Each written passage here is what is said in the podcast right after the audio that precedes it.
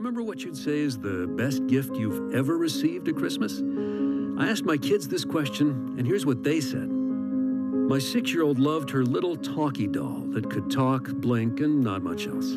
Cost a whopping $110 after tax, and it lasted for a solid eight months before it found its way to the back of her closet. My nine year old said his favorite was the popular fantasy book series, six books in all, each getting progressively longer.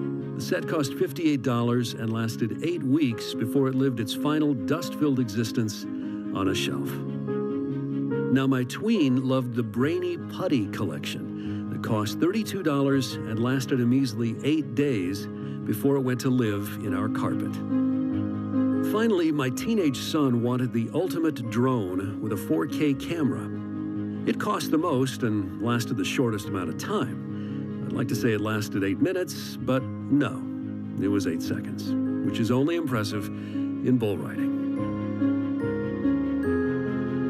As exciting as those gifts are, what if there was a gift at Christmas that was far better? In fact, so much better that it makes these look like, well, toys.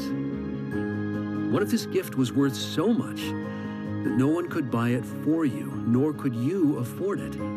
What if it was something of extreme value, like, say, life itself? And what if this gift was given through the birth of a baby who became our paid in full? That's the gift offered to all. It costs us nothing, Him everything. It lasts just a bit longer than eight seconds, eight days, eight weeks, or even eight months.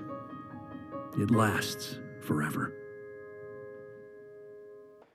So, for those of you who are procrastinators, uh, heads up, it is the last minute. Uh, last minute for Christmas shopping, for gift giving. Uh, there are, are only a couple days left to uh, get, get into the stores and get those uh, final gifts purchased. So uh, if you are going to be among the crowds fighting for the last of that special gift, good luck. you waited to the last minute. And so, if you need a little bit of, of help, I have come up with a wish list uh, and some ideas for you, things that you might want to shop for, uh, things if you're still not sure what to get that special someone. Here are a few ideas. The first one is a portable sauna. So the portable sauna, it comes with a folding chair, and so you can sit inside of it and uh, zip it up around you and plug it in, and you can take it with you anywhere. Uh, you could uh, take it with you on a business trip or family vacation. You can uh, maybe even at the at the dinner table, you can just sit there. There's a, a, spot for your head to stick out, and so you can enjoy a sauna anywhere, anytime. Uh, there, it's only seventy nine dollars, so so uh, kind of a mid price gift there. Um, there is the bird ski or beard ski. The beard ski, it is uh, a, a ski mask that looks like a beard. So uh, that might be fun. If you are jealous of a, a great looking beard, uh, you can just buy one to put on a mask and, and enjoy that. Uh, those are only $29.29, so that'd be good. Uh, also, there's the baby footy cleaning mop romper dusty floors. You know, this climate, the floors are always dusty, so just put this on the kid and let them swift it up and then also start saving for their therapy. Um, there's the tailgate hammock. This looks like a great option if you're into tailgating. Um, it's, it, you, do, you don't have to pack chairs. You can just, you know, just attach this to the hitch on there. I'm pretty sure it's designed for stationary use, but if you need, if you need that third row of seats, $350 will get you the tailgate hammock. And then finally, the hot tub boat. Um, it's $75,000. So if any of you are interested in sitting in a hot, hot tub in the lake, then that will work for you. Um, so none of these are probably on your wish list. I, I, don't think any of you have have this dreaming for one of these. Maybe maybe it got you some. You know, you have some new ideas uh, things you want to add to your list. But these would be unexpected, right? If this were to be given to you, if you open one of these, especially that hot tub boat, right? You, you get one of those. That is an unexpected gift. This is not what was on your wish list. Maybe you're happy with it. Maybe you just nod and smile at receiving, you know, the, the baby mop kind of thing. Um, but these would be an unexpected gift. And so, of course, as we are in this season, we are thinking a lot about gifts. And hopefully, in this time and in this space, we are thinking about a certain gift, right? A special gift that was given to us the gift of Jesus. All four of the gospel writers introduce their gospel in different ways based on what uh, picture they are trying to paint of Jesus. And each one takes a very different approach. We're going to be in Matthew chapter 1 this morning if you want to be turning there. In the Gospel of Mark, he just jumps right into the story, right? Just jumps into it as if the story has already been going and, and you're just jumping into it. And, and throughout the Gospel of Mark, Jesus always seems to be in a hurry. E- each of the stories starts with immediately. Immediately, Jesus goes to and does this. And so there is this gospel that begins very quickly and ends just as quickly. The Gospel of John begins with this incredible prologue, this beautiful story, or this, this, this beautiful uh, prologue that, that talks about the, the Word coming and gives us this image of light and darkness. In the beginning was the Word, and the Word was with God. It gives us this cosmic perspective of Jesus, right? This, this grand cosmic proportion and eternal time frame of Jesus. But if you want to know about what happens between the beginning of time and Jesus' baptism, you have to look at Matthew and Luke. Matthew and Luke give us these birth stories. Where does Jesus come from? Luke's gospel gives us this story of Jesus in the context of world history and, and world events and, and traces the genealogy of Jesus all the way back to Adam, connecting Jesus with the very beginning. And so for Luke, Jesus is this pivot moment of history. This is when history changes in the coming of Jesus. And, and Luke is painting this picture of, of God's universal offer of salvation, not just to the Jews, but also to the Gentiles. But then we get to the Gospel of Matthew, and Matthew here is interested in presenting this universal of this universal offer of Jesus to the Gentiles, but his focus is more on Jesus being the legitimate Jewish Messiah.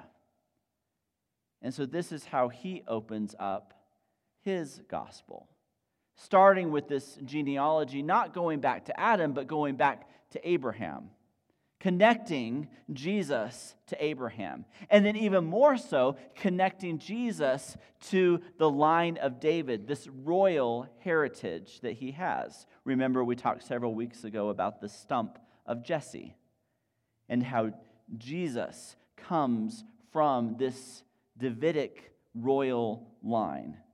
And so the first chapter of Matthew, where we're going to be at today, starts with 17 verses of genealogy, connecting Jesus back to Abraham, connecting Jesus to David. And we're going, we're going to start in verse 18. After this genealogy is presented, tracing back this royal blood, this royal heritage. Verse 18 This is how the birth of Jesus the Messiah came about. His mother was pledged to be married to Joseph. But before they came together, she was found to be pregnant through the Holy Spirit. Because Joseph, her husband, was faithful to the law, he and yet did not want to expose her to public disgrace, he had in mind to divorce her quietly. But after he had considered this, an angel of the Lord appeared to him in a dream and said, Joseph, son of David, do not be afraid to take Mary home as your wife, because what is conceived in her is from the Holy Spirit. She will give birth to a son, and you are to give him the name Jesus, because he will save his people from their sins. All this took place to fulfill what the Lord had said through the prophet. The virgin will conceive and give birth to a son, and they will call him Emmanuel, which means God with us. When Joseph woke up, he did what the angel of the Lord had commanded him and took Mary home as his wife. But he did not consummate their marriage until she gave birth to a son, and he gave him the name Jesus. Now, through the, the Gospel of Matthew, we have this, this birth narrative more from the perspective of Joseph as opposed to the perspective of Mary in Luke. And so, what is going on with Joseph here? What is this gift that is being given? What is being presented here? The people of Israel in this Roman Empire, this Roman rule, what would they have expected of a gift? They certainly were not celebrating Christmas, right? So they were not, you know, they were not anticipating receiving the, the, the beard ski. They were waiting for something else. What is it that they were waiting for? They were in this place of oppression and they had dreams to escape this oppression. They had expectations that were, were based on scriptures, based on these prophecies. What was it that they were expecting? And so, what do they receive for Christmas? They receive this girl who is pregnant. It's an odd sign, it's an odd gift, this odd thing for God to do. The prophet Isaiah had explained it this way. It said, Therefore, the Lord himself will give you a sign. The virgin will conceive and give birth to a son, and you will call him Emmanuel. Isaiah had said this. They had known this. They had expected this. So, so a girl being pregnant was not all that unexpected. This would have been a more expected gift. Such a prophecy was, was exciting because the name Emmanuel means God with us. Imagine being in this place where you were under Roman oppression and you are told that you are going to be given this Messiah that means God with us. God is going to be with us? That's an exciting promise. In the face of threats by foreign rulers and under this oppression, Isaiah is predicting that God was going to free them from this oppression, that there would be deliverance, that there would be salvation from this, that there would be peace in their lands. And so maybe the gift was a, a girl with a child who would, would bear another child, yet another gift, a child named Emmanuel, a sign of God's presence, a sign of God's power.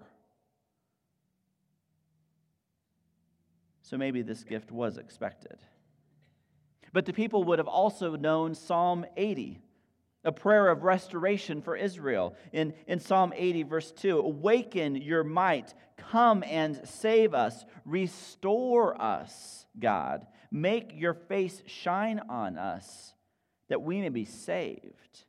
And so the people of Israel, they, they heard their enemies laughing at them. They were under this oppression, and, and they sensed that their neighbors were looking down on them. So they cry out to God, Let your hand rest on the man at your right hand, the Son of Man you have raised up for yourself. And so they have this vision of, of a Messiah that is, is the right hand of God. And with that brings the power and authority of God to free them from their oppression, to deliver them from the Roman rule. And so maybe the gift of God was a mighty messenger, God's right hand man. This is what they expected. These were the expected gifts. These were the things that would have been appreciated and desired, not those weird, odd gifts that you get. This is what is expected. Emmanuel, God with us, a mighty messenger who both of which were part a part of the, the expectations of the people. This is what they were waiting for. The Gospel of Matthew tells us that the birth of Jesus, the Messiah, took place in a way that was less than expected. That there is this unexpected gift that is coming. There were the expectations, but something is different with the coming of Jesus. So, going through Matthew chapter 1, verse by verse, his mother Mary was pledged to be married to Joseph, but before they came together, she, found to, she was found to be pregnant through the Holy Spirit. Isaiah doesn't talk about the Holy Spirit conceiving the child. And even in the original Hebrew language, the Hebrew words there in the Old Testament, Isaiah speaks of a young woman that, that is not necessarily interpreted as a virgin. And there's certainly no mention of the Holy Spirit. And here it is the Holy Spirit is the one that is conceiving this child.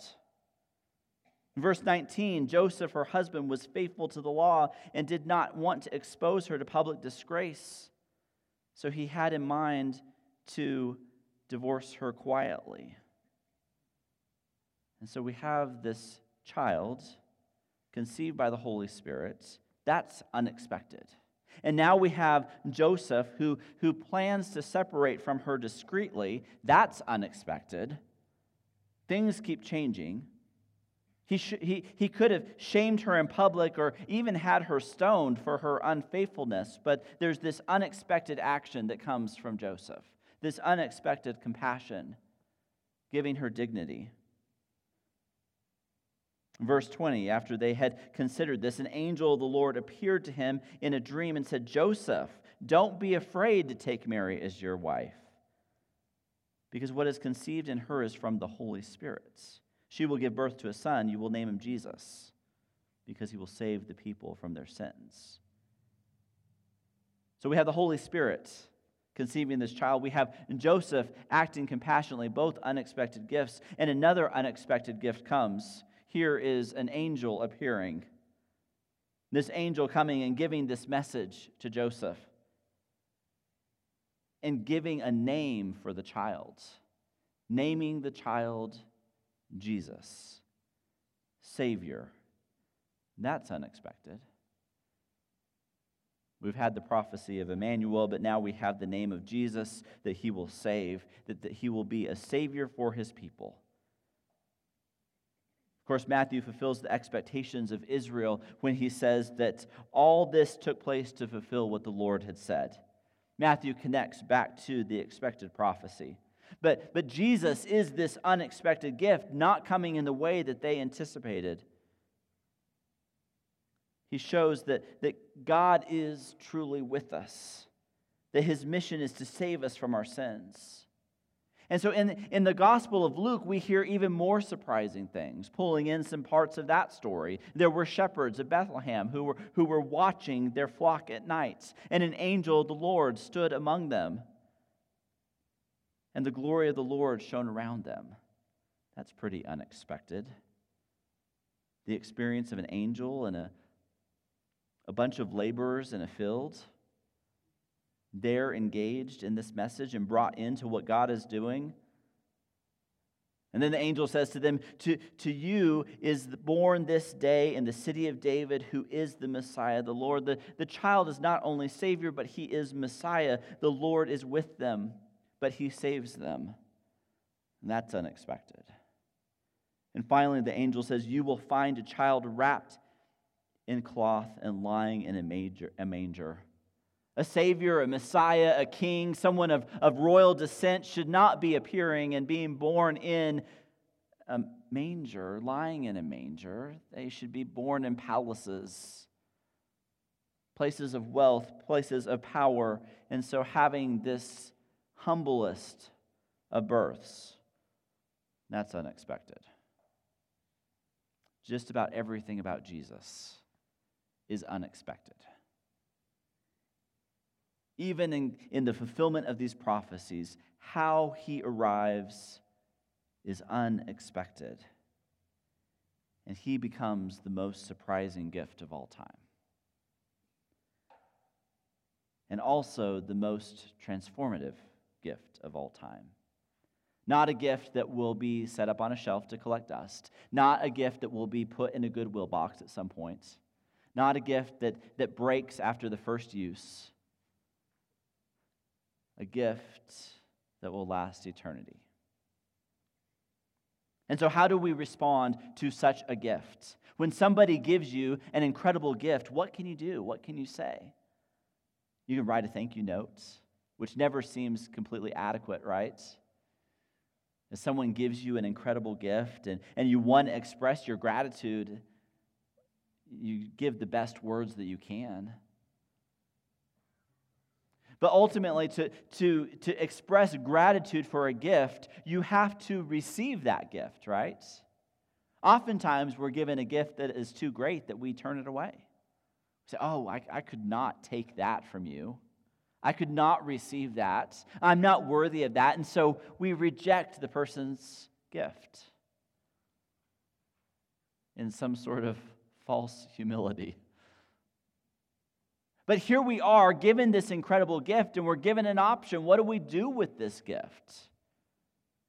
We have to receive it, we have to accept it. And so, do we really accept the gift this Christmas? Are we, are we receiving this gift of Jesus? This Christmas and every Christmas is a reminder and a challenge for us to, to accept Jesus into the deepest parts of ourselves. Accepting this gift that is surprising, that is transformative, that will change us in ways that we never expected, that will lead us places that we never thought we would go. Will you receive that gift? It's not a one time thing. It's an ongoing, daily exercise of receiving the gift of Jesus and allowing that gift to transform us and change us and turn us into a gift for others.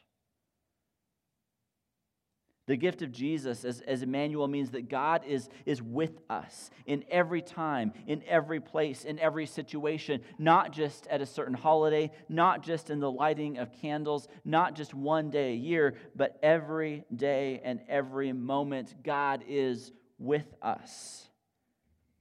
Jesus comes to us as nothing less than the presence and the power of God in human form. He is with us when our friends desert us. He is with us when our marriage is falling apart. He is with us when our job isn't working out and unstable. He is with us when our health, our health fails us. He is with us in all of that, in every bit of life. In all of these traumatic experiences and all the darkness that, that tries to overtake us, Jesus is Emmanuel. Jesus is God with us, present with us, surprising us in life giving ways. And so the gift of Jesus as Savior means that God is with us to help us, to save us, to transform us, to free us. Now, Jesus is not simply standing by our side as some supportive friend would. He, he comes in decisive action, bringing in the reign and the rule of God. The name Jesus literally means God helps, God saves, which tells us that He has an agenda for us, He has a plan for us, He has a desire for us. And so when we are feeling overwhelmed, Jesus helps. When we are overcome by sin, Jesus forgives. When we feel lost and defeated or powerless, when we feel weak, Jesus saves. And together, this gift these actions are transformative, that we are now new creations in Christ. That the old has passed, the new has come, everything is made new, everything is reinvented. Transformation has taken place. And all of this is possible because of a gift. Because Jesus is Lord. Do we really receive that this Christmas? Do we really receive that Jesus is Lord, a gift given to us? The gift of Jesus as Messiah and Lord means that Jesus is leading us as our Lord and Master, guiding our lives, guiding our actions And so often we are reluctant to accept this gift because we like to stand up as independent people. We like to stand up in our own strength, in our own way of thinking, in our own way of behaving. And so we reject the gift of Jesus for our own independence. We're a people who are fiercely independent, stubbornly independent. And that independence gets in the way of us accepting the gift because we want to say, You're not the boss of me. From the littlest ages, right? Can you imagine any of them saying something like, You're not the boss of me? I can't imagine any of them doing that, right? They're, they're sweet little angels, and they would never say something like that, right? Yeah, yeah. We don't want to be bossed around. We don't want to be told what to do. And so it's hard for us to accept that Jesus is Lord. Because even though we're in adult bodies, we still have a very childish, childish heart that says, You're not the boss of me. And so will, will we surrender that to allow Jesus to be Lord, to accept Him as the gift given to us?